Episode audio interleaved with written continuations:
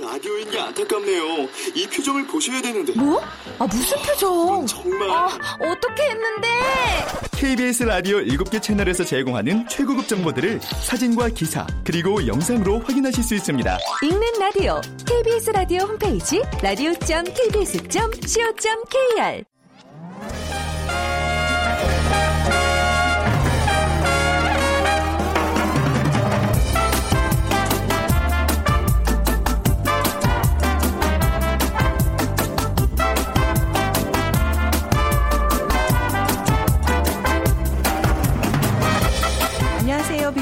보는 세상 아나운서 최원정입니다. 이름이 바르면 모든 일이 순조롭다. 공자님의 말씀입니다. 이름이 그만큼 중요하다는 의미죠. 이 외에도 이름에 관한 명언들이 있는데요. 불가에서는 이름에 모든 것이 있다라고 믿고 있고요. 기독교에서도 귀한 자녀에게 논밭 재산을 주느니 좋은 이름을 주어라라고 얘기합니다. 그리고 독일에는 좋은 이름을 가진 사람은 인생의 반은 성공한 것이다. 이런 속담도 있다고 하네요. 물론 노력 없이 이름만 믿고 좋은 결과를 기대할 수는 없겠지만 이름이 중요하다는 건 동서고금 공통된 의견인 것 같습니다. 최근에 개명을 하는 2030 세대들이 많아졌다고 하네요. 자, 2030 hot trend 오늘 개명이라는 키워드로 빅데이터 분석해 보고요. 앞서서 세상의 모든 빅데이터 시간에는요. 디지털 device 또 디지털 격차까지 한번 같이 얘기 나눠 보도록 하겠습니다. 자, 오늘 빅퀴즈 어, 이름에 관한 얘기 준비해봤습니다. 이름의 사전적 의미는요. 사람의 성 아래에 붙여 다른 사람과 구별하여 부르는 말. 이라고 나와 있는데요. 그런데 살다 보면 이름 외에도 그 사람을 부르는 재밌는 별명들이 있습니다. 사람의 외모나 성격 따위의 특징을 바탕으로 별명을 부르는데요. 다음 중에서 메이저리거의 별명이 아닌 것을 골라주시면 됩니다. 어, 어렵네요. 자, 메이저리거의 별명, 뭐, 많이 좀 들어보신 것들 있을 겁니다. 아닌 것을 골라주세요. 1번 Korean 특급, 2번 추추 train, 3번 류뚱, 4번 산소 탱크 중에 고르셔서 오늘 휴대전화 문자메시지 지역번호 없이 샵 9730에 보내주시면 저희가 두 분 뽑아서 커피와 도넛 모바일 쿠폰 드립니다. 짧은 글은 50원, 긴 글은 100원의 정보 이용료가 부과됩니다.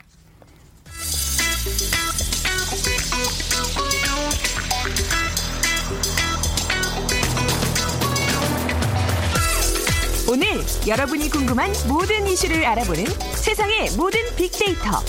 연세대 박희준 교수가 분석해드립니다.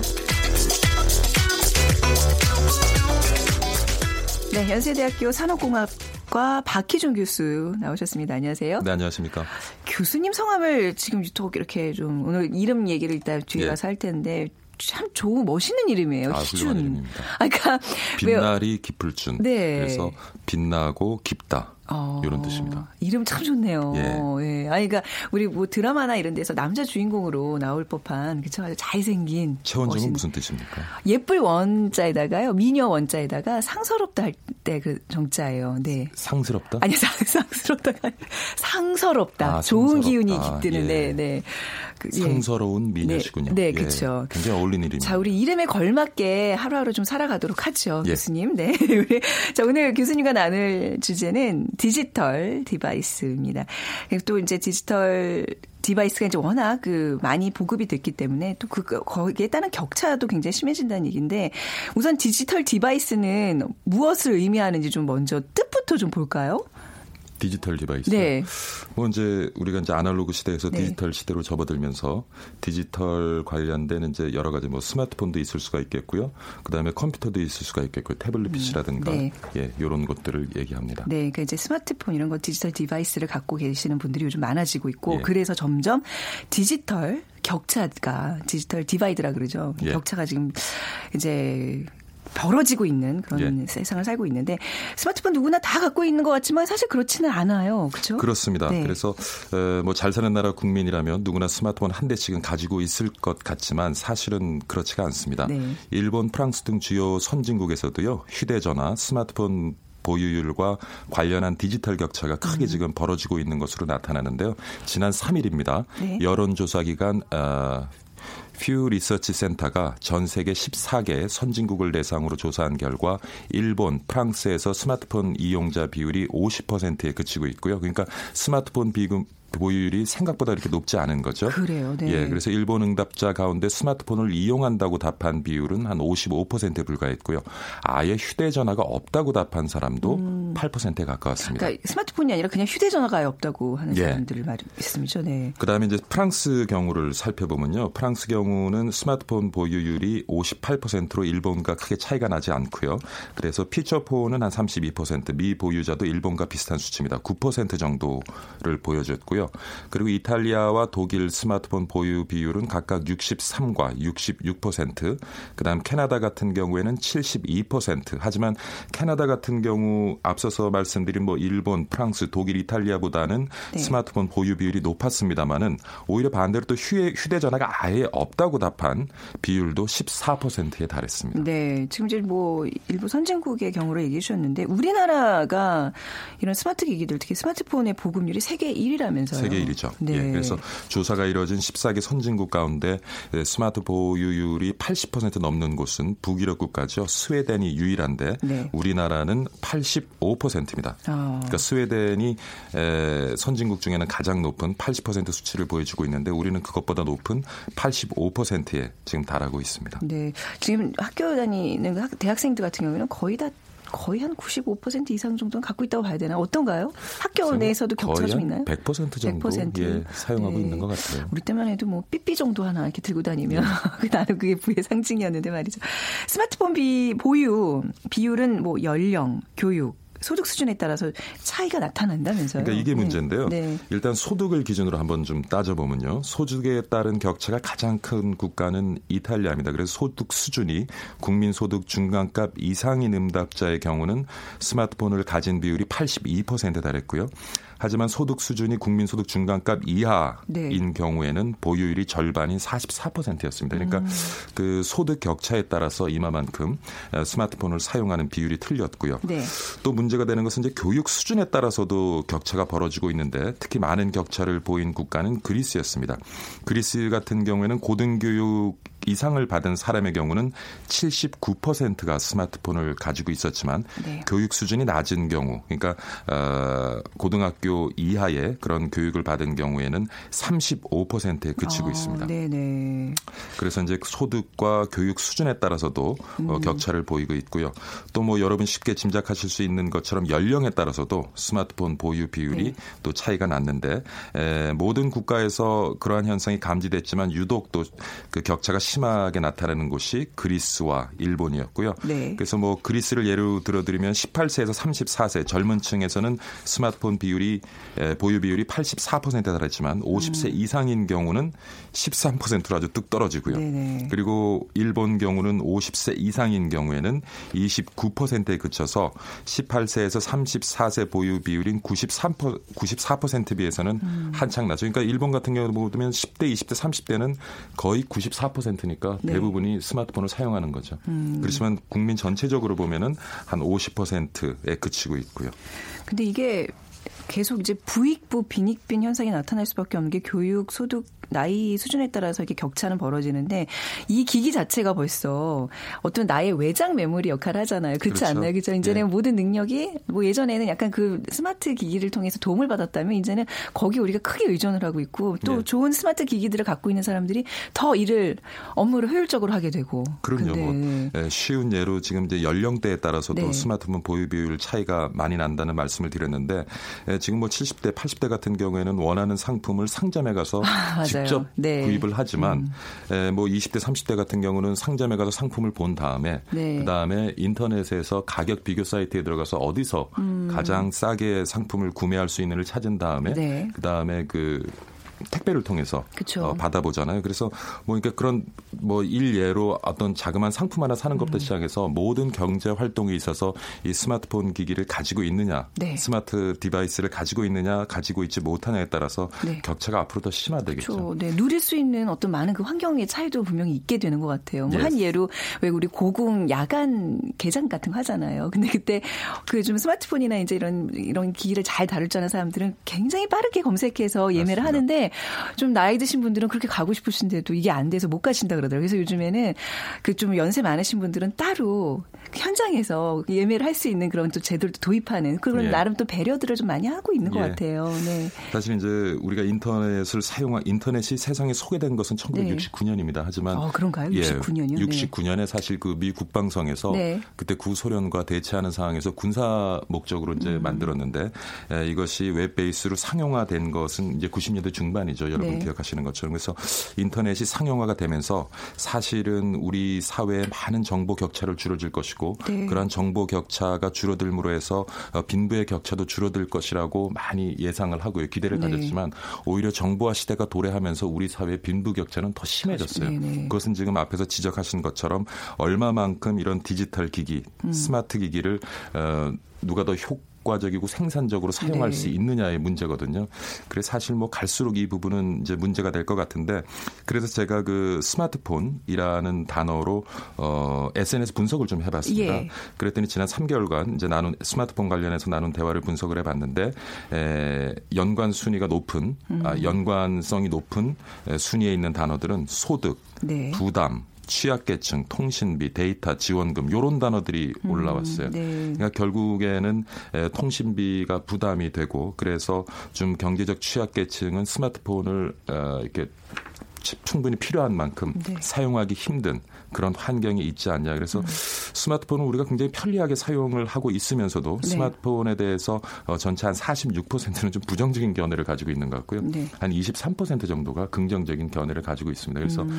뭐 요즘 스마트폰 중독이라든가 여러 가지 스마트폰으로 야기될 수 있는 문제에 대한 심각성도 어 우리 사회 구성원들이 인식하고 있지만 특히 이제 스마트폰을 가지고 있느냐 혹은 스마트폰을 얼마만큼 더 효율적이고 효과적으로 사용할 수 있느냐에 따라서 만들어질 수 있는 여러 가지 어떤 격차들 이런 것에 대한 네. 에, 또 우려도 많이 가지고 있는 것 같습니다. 네, 가구당 그 지출 예산 중에 통신비가 차지하는 비율이 굉장히 높잖아요. 예. 그래서 이번 대선 때도 뭐 통신비 얘기들도 많이 하셨는데 사실 뭐 어제 네. 뭐 이번 주 대선을 치렀습니다만 네. 모든 대선 후보들이 통신비 인하에 대한 네. 공약을 가지고 있었고요. 근데 저희가 한 가지 짚고 넘어가야 될 것은 저는 조금 다른 의견을 가지고 네. 있는데 지금 사실 우리가 통신비라고 하지만 통신 순수한 통신비라고 보기는 힘들어요. 어. 왜냐하면 스마트 기기를 가지고 우리가 네. 게임도 하고 영화도 보고 TV 도 보고 네. 단지 이제 전화를 하고 이렇게 송수신하는 것뿐만이 아니라 여러 가지 문화 생활을 즐기기 때문에 그러니까요, 네. 제가 생각하는 지금 통신비는 많은 에, 문화비를 포함하고 있지 않나 하는 생각이 듭니다. 그래서 네.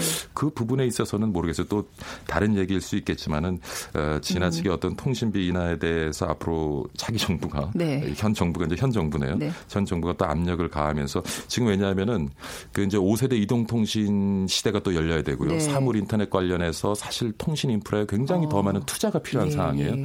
그래서 사실 이 통사들이 지금까지는 많은 그 이윤을 남겼지만 무리하게 통신 관련 비용을 인하하려 하다 보면 네. 앞으로 제대로 된 그런 인프라에 대한 투자가 이루어지지 않아서 앞으로는 또 여러 가지 통신 품질이 네. 생길 수 있기 때문에 너무 그게 반시장적인 정책을 취하는 것은 문제가 있다. 근데 네. 제가 이 얘기를 지금 왜 하고 있는지 모르겠습니다. 아닙니다. 그 뭐 굉장히 또 한쪽 면에서는 예, 예. 아니 한쪽 면에서는 굉장히 중요한 또 사안이고 또 이제 예. 우리 소비자 입장에서는 충분히 이제 어떤 취약계층이나 이런 데에 대한 어떤 통신비 또 문제도 그 그런 뭐 충분히 우리가 고려해야 되는 마케팅비라든가 그렇죠. 네. 그다음에 이런 부분에 있어서 좀 거품은 분명히 네, 있습니다. 그래서 네. 그런 부분은 줄여야 되겠지만 너무 반시장적으로 가격 조정을 네. 하려다 보면 앞으로 향후에는 또 그런 문제도 생길 아유, 수 있다는 말씀을 수 거고요. 오해는. 없으시길 아, 바랍니다. 왜 말씀? 그 우리가 왜 4차 산업혁명 얘기를 참 많이 해요. 예. 특히 이제 뭐 교수님 통해서도 이제 거기에 대한 우리가 정보들을 많이 그동안 얘기를 나, 나눴었는데 너무 이렇게 앞서가고 앞만 보고 가는 그런 상황에서 사실 오늘 우리 주제는 디지털 격차잖아요. 예. 여- 이걸 줄이기 위한 노력들 조금 더 이렇게 어떻게 보면 이제 점점 약자로 소외되는 그런 층들에 대한 배려가 중요하다는 오늘 결론을 좀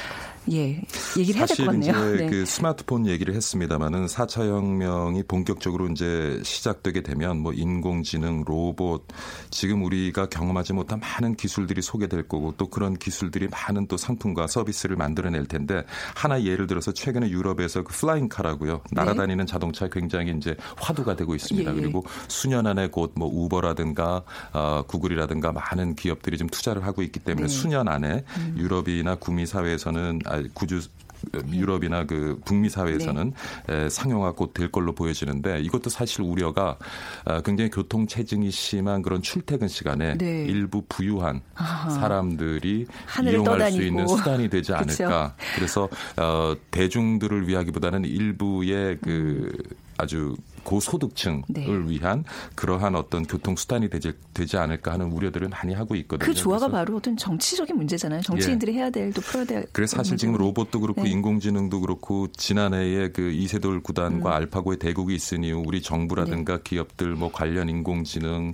빅데이터, 로봇에 많은 투자들을 약속하고 그걸 실천해가고 있습니다만은 네. 그런 기술에 대한 투자도 중요하지만 음. 그런 기술이 우리 시장에 소개가 되고 우리 사회에 어떤 변화를 만들어낼지에도 굉장히 주목을 해야 돼요. 네. 네. 그러한 기술들, 그러한 기술들로 만들어진 여러 가지 이제 효익들을 음. 일부 자본가나 기업이 독점하게 되면요. 음. 지금 우리가 경험하는 양극화 현상 이상의 네. 심각한 사회적인 문제를 우리가 경험하게 될 거고 그렇게 되면 엄청난 사회적인 비용이 또 발생을 할 겁니다. 그래서 네. 그런 기술을 발전시키기 위한 투자도 중요하지만 음. 앞으로 그런 기술이 만들어내는 효익 그리고 그런 음. 기술이 만들어내는 비용 네. 그리고 그것을 우리 사회 구성원들이 어떻게 골고루 나누어 가지고 같이 부담해 나갈지에 대한 고민을 같이 하지 음. 않으면 네. 앞으로 10년 20년 대는 오늘 지금 스마트폰으로 얘기하는 네네. 이러한 격차 이상의 우리가 이상의. 상상 못하는 격차를 우리가 경험하게 되지 않을까.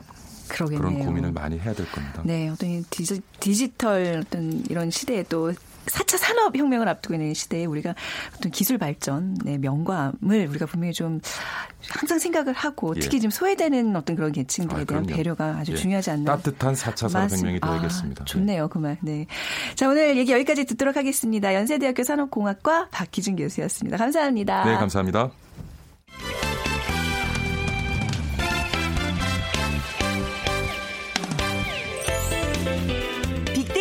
알려주는 2030 핫 트렌드. 빅커뮤니케이션 전민기 팀장이 분석해드립니다.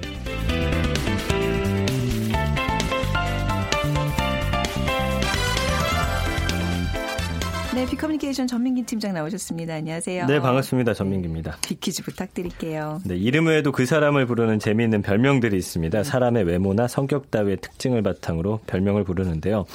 다음 중 메이저리거의 별명이 아닌 것을 골라주시면 됩니다. 1번 코리안 특급, 2번 추추트레인, 3번 류뚱, 4번 산소탱크. 어, 박찬호 선수, 추신수, 류현진, 박지성 선수 별명이 하나 섞여 있네요. 어, 이거 힌트를 주시는 거예요? 어. 너무 순서대로 말했네요. 아. 메이저리거 별명이 아닌 것을 골라주시면 됩니다. 어, 휴대전화 문자메시지 지역번호 없이 샵 9730이고요. 짧은 글은 50원, 긴 글은 100원의 정보 이용료가 부과됩니다. 자, 오늘 어, 개명 이름을 바꾸는 그런 또 트렌드가 있다고 하는데 네. 전민기 팀장 저는 개명까지는 아니고. 아, 얘기해도 되는 거죠? 네, 그럼요. 네, 원래 다른 그, 예전에 TV 프로그램에서 뵀을 때는 다른 네, 이름이었는데. 이름이 어려, 전 원래 형윤이었는데. 예. 다들 못 알아들으시고. 네. 그래서 이제. 아, 조금 발음이 어렵군요. 쉽게 바꿨어요. 아, 민기로. 예. 그렇네요. 그러니까 이제 법적인 절차를 거친 건 아니고. 거기까지는 안 갔습니다. 안 가고. 예. 근데 집에서 그러니까 주민등록상으로는 정형윤으로 좀 돼 있는 건가요? 그러니까 그 빅뱅의 탑이 네. 배우로 활동할 때는 아, 최승현이잖아요. 예, 명 예명. 네. 그런, 아, 그런 거죠. 어, 방송은 박명 뭐라 그래야 되나. 근데 요즘 그런 뭐 개명을 하는 경우가 좀 젊은 사람들 사이에서 늘고 있다 그러는데 얼마나 되죠? 그러니까 전체 개명 신청을 보면 2005년에 7만 2천 건에서 이듬해 10만 9천 건이었고 2009년 이후에는 지금 해마다 한 15만에서 17만 건 정도 이르고 있고요. 어, 10년 동안 개명을 신청한 사람이 지금 151만 9천 명 정도. 네. 그러니까 국민의 약 34명 중 1명 정도는 지금 개명을 했다라고 음. 보시면 되는데 그 중에서 이제 2030들이 굉장히 개명에 적극적이다라는 걸 알수 어, 있는 어, 게 대법원의 그 자료를 봤더니 지난해 이름 바꾼 20대 30대가 전체 개명 인구의 43%, 음. 예, 반 가까이 되잖아요. 네. 그래서 이들이 전체 개명 인구에서 차지하는 비율이 2011년 44.1, 43.9, 44.1, 43.9 꾸준하게 이제 43%대를 20, 30대가 차지하고 있더라고요. 뭔가가 이제 그 자기 이름으로 더 이상 살수 없을 어떤 그런 처지에 놓여 있는 사람들이 이름을 많이 바꾸는 경우를 저희가 이제 네. 지난해부터 쭉 뉴스를 통해서 봤잖아요. 그렇죠. 그런 경우가 아- 그런 뭐 어떤 심각한 이유가 아니라 그냥 좀 이름을 쉽게 바꾸는 경향들이 요즘 있- 있다 그러는데 그 2030 세대들이 이렇게 개명을 많이 하는 이유가 어디에 있을까요? 그러니까 예전에는 사실 뭐 출생 신고서에 부모님은 뭐 잘못 기재된 경우라든지 네. 음. 이름이 좀 어, 놀림을 받기 쉬운 이름이었을 때 개명들을 많이 했는데 최근에 이제 젊은 사람들은 뭐 취업이라든지 결혼, 시험 합격 이런 걸 위해서 이제 이름을 바꾼다고 해요. 네.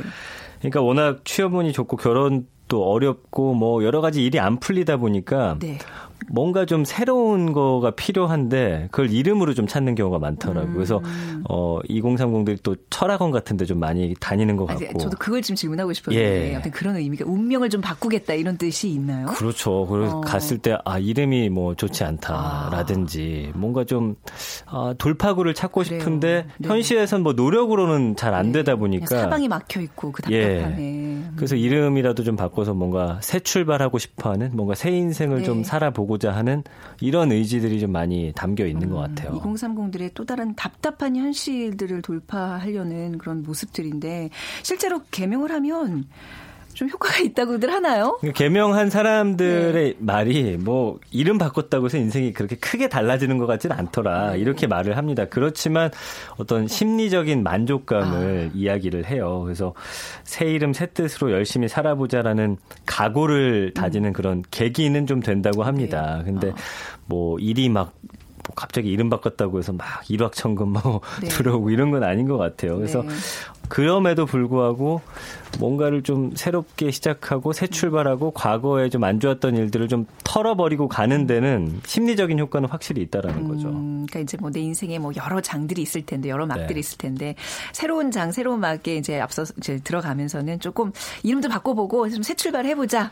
근데 이제 그게 또 너무 자주 막 개명도 여러 번 하고 또 이런 사람들도 있더라고요. 그럼 그게 그거 좀 습관적으로 그죠? 하는 사람들도 있더라고요. 사실 예. 개명이라는 게 그저 좋기만 한 뭐 새 출발 그런 의미만이라고 볼 수는 없을 것 같아요. 굉장히 번거로움도 많고 말이죠. 굉장히 그 장점도 있긴 하지만 수고로움이 상당히 많다고 합니다. 네. 그쵸? 그러니까 평생 갖고 살아온 이름을 좀 바꿨을 때 생기는 혼란들도 있고요. 네.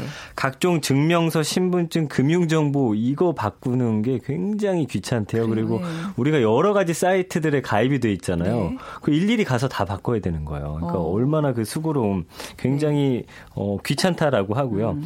그리고 사실 제 주변에도 실제로 개명 한 친구들이 있는데 그한 2, 30년을 부르던 이름을 다른 걸로 바꾸려니까 잘 안 되더라고요. 사실 제 남동생도 예. 이름을 바꿨거든요. 근데 이제 제 이제 약간 전민기 기자랑 비슷하게 법원 가서 뭐 이렇게 바꾼 게 아니라 음. 자기 혼자 그냥 이렇게 친구들 사이에서는 다른 이름을 부르는데 부모 허락 없이 그렇게 해서 부모님과 굉장히 뭐 아, 그래요? 싸웠던 그- 그런 또 기억이 있습니다. 그래서 이름 바꾼 네. 젊은 친구들 보면은 이름이 거의 두 개라고 보시면 돼요. 어렸을 때부터 알던 친구는 예전 이름 부르고 아. 예. 음. 새롭게 한 사람들은 또 새 이름 부르고 하니까 거기서 좀 약간 문제도 오는 것 같고 네. 그 다음에 어, 은행 같은 데 가서도 이제 새로 뭐 계좌 같은 거 만들 때 각종 서류 하여튼 모든 기관을 갈 때마다 네. 그 수많은 서류들 떼가지고 네. 가서 일일이 바꿔야 하는 굉장히 귀찮음이 아무래도 있죠. 그 음. 귀찮음에도 불명하고 불구하고 나는 좀 정말 그야말로 새 출발하고 싶다. 새내 어떤 간판을 걸고 다시 뭔가를 하고 싶다라는 의지를 나타내는 거잖아요. 그렇죠. 네.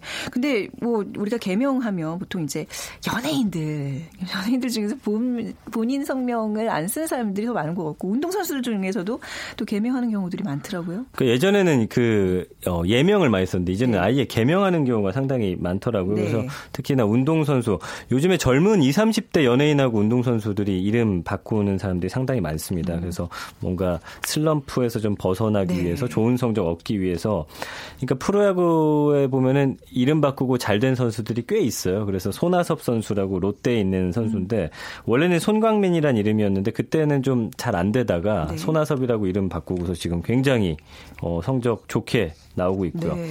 그 배우 중에서는 오연서라는 배우가 있습니다. 요즘에 네.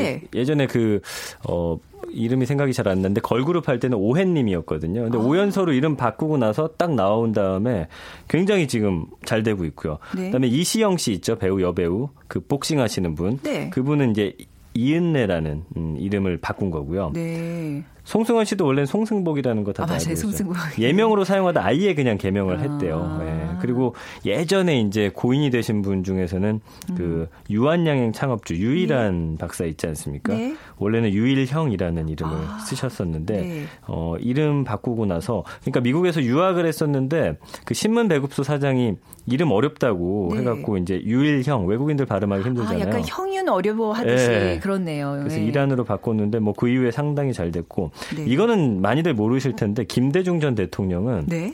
한자를 바꾸셨어요. 그 아. 중자가 원래 버금 중자였는데 네네. 그거를 가운데 중으로 바꾸시고 이제 네, 대통령까지 역임을 하셨죠. 음, 저도 원정이라는 이름이 이제 뭐 약간 해외에서 네. 제 소개를 할 때 발음이 너무 어려워서 뭐 원중, 원유 막 네. 굉장히 어려워들 해서 좀, 어, 좀 이름 좀 세련되게 받침 좀 없는 그런 발음이면 참 좋겠다라는 생각을 많이 했었는데 또 부모님이 네. 주신 또 이름이라 소중히 지금까지 쓰고 있습니다.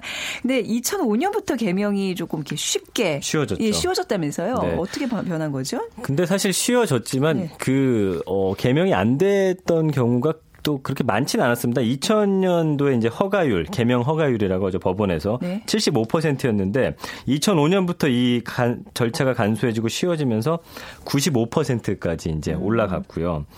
어, 이름이 마음에 들지 않는다면 개인 행복 추구권을 위해서 폭넓게 허용해야 한다 하면서 2005년 11월에 대법원이 판결을 내리고 나서부터 어, 쉬워졌고요. 네. 그다음에 예전에 그 김삼순이라는 드라마 있었어요. 음. 김선아 씨가 했던 거. 네. 이때 이제 개명이 굉장히 붐이 일면서 그 당시 2000 몇 년도인지 정확히 기억이 안 나는데 어, 확 많이들 개명을 했다고 합니다. 그래서 실제 대법원이 개명의 문을 활짝 열어준 뒤부터는 본인의 이름에 불만 가졌던 사람들이 아주 그냥 줄줄이 예, 가서 바꾸고 있는 거죠. 그러니까 어떤 이름들이 요즘 인기 있는 거예요? 그러니까 왜 신생아 네. 이름에도 인기 예. 있는 이름들이 있듯이 개명 신청자 사이에서도 인기 있는 이름이 따로 있는데 네. 지난해 같은 경우는 이제 남자 이름은 민준, 현우, 도현, 지훈, 서준 음. 이렇게 많이 바꿨고요. 네. 여자는 서연, 지원, 수연, 서윤, 서현. 서자로 시작하는 이름이 이렇게 많나요? 네, 그래서 만약에 원정 아나운서도 바꾸시면 최서연 뭐 이렇게 최수연 아. 이런 걸로. 아니 저는 그냥 최원정으로 그렇죠. 살겠습니다. 네. 그 앞에 그 박기준 교수님 이름이 요즘 인기 있는 이름 그런 느낌이에요. 희준, 민준 어, 막 서준이. 개명하려면 그 절차가 뭐 어떤 어, 어떤 과정이 필요해요? 네. 보통 한 달, 어, 한 달에서 한 3개월 정도 걸리고요. 네. 비용 한 2만 원 정도 든다고 합니다. 어, 네. 어, 이거를 요즘에는 신청자가 워낙 많다 보니까 대행하는 그런 또 업체도 있고요. 네. 어, 서울 삼성동의 한 법무사 같은 경우는 개명 신청서 작성, 법원 제출, 허가 후 호적 정리까지 대행하는 요즘 변호사나 법무사들이 꽤 있다라고 밝혔고요. 수수료로 이제 한 12만 원에서 16만 원 정도 받는데 네. 본인이 하는 것보다 한 10만 원 정도 더 줘서 하는 거죠. 그래서 어쨌든 개명 신청 자체는 횟수의 제한은 없다고 하는데 재개명을 할 경우는 좀 허가율이 떨어진다고 합니다. 아, 그래서 네. 여러 번 바꾸는 일은 어, 그렇게 쉽지는 않을 것 같아요. 음. 네, 그러니까 개명이 뭐 여러 번 재개명도 어렵지만 또 그, 어, 어려운 경우 어떤 경우가 또 있어요?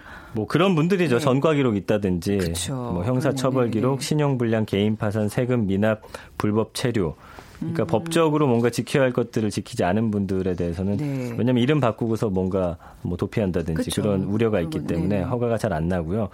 간혹 이제 주소지 관할법이나 개명 사유 등에 따라서 추가 서류 제출 같은 절차를 통해서 허가율을 높일 수 있다고 합니다. 음. 그러니까 뭐 이름 요즘엔 바꾸는 일이 인터넷에 쳐보시면 상세하게 이제 어떻게 하는지 나와 있어요. 그래서 네. 저도 한번 봐봤는데 그렇게 어렵진 않더라고요. 초등학생들도 개명을 많이 한다면서요?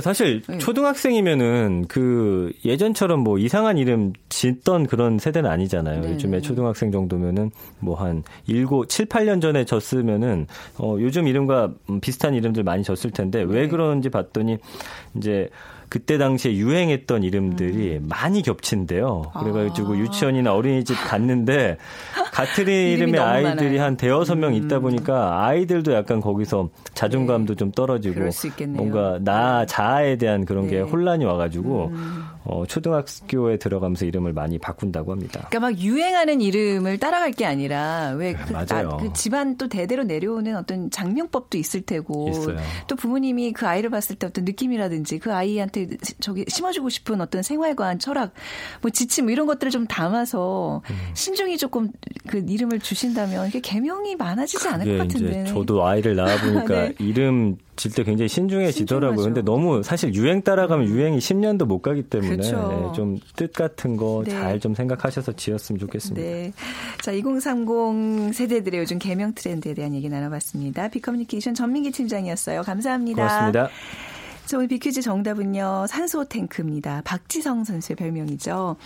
2946님, 아들이 3명인데 큰아이는 저희 큰아버지께서 지어주셨고요. 둘째, 셋째는 제가 직접 지었습니다.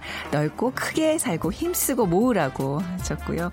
2884님, 어렸을 때 이름 때문에 놀림 많이 받았던 친구가 작년에 개명했어요. 개명하고 표정이 더 밝아진 것 같아서 좋네요. 또 자신감을 불어넣는 개명 좀 나쁘지 않을 것 같습니다. 자, 오늘 빅데이터로 보는 세상 마무리하겠습니다. 내일 오전 11시 분에 다시 오죠. 지금까지 아나운서 최원정이었어요. 고맙습니다.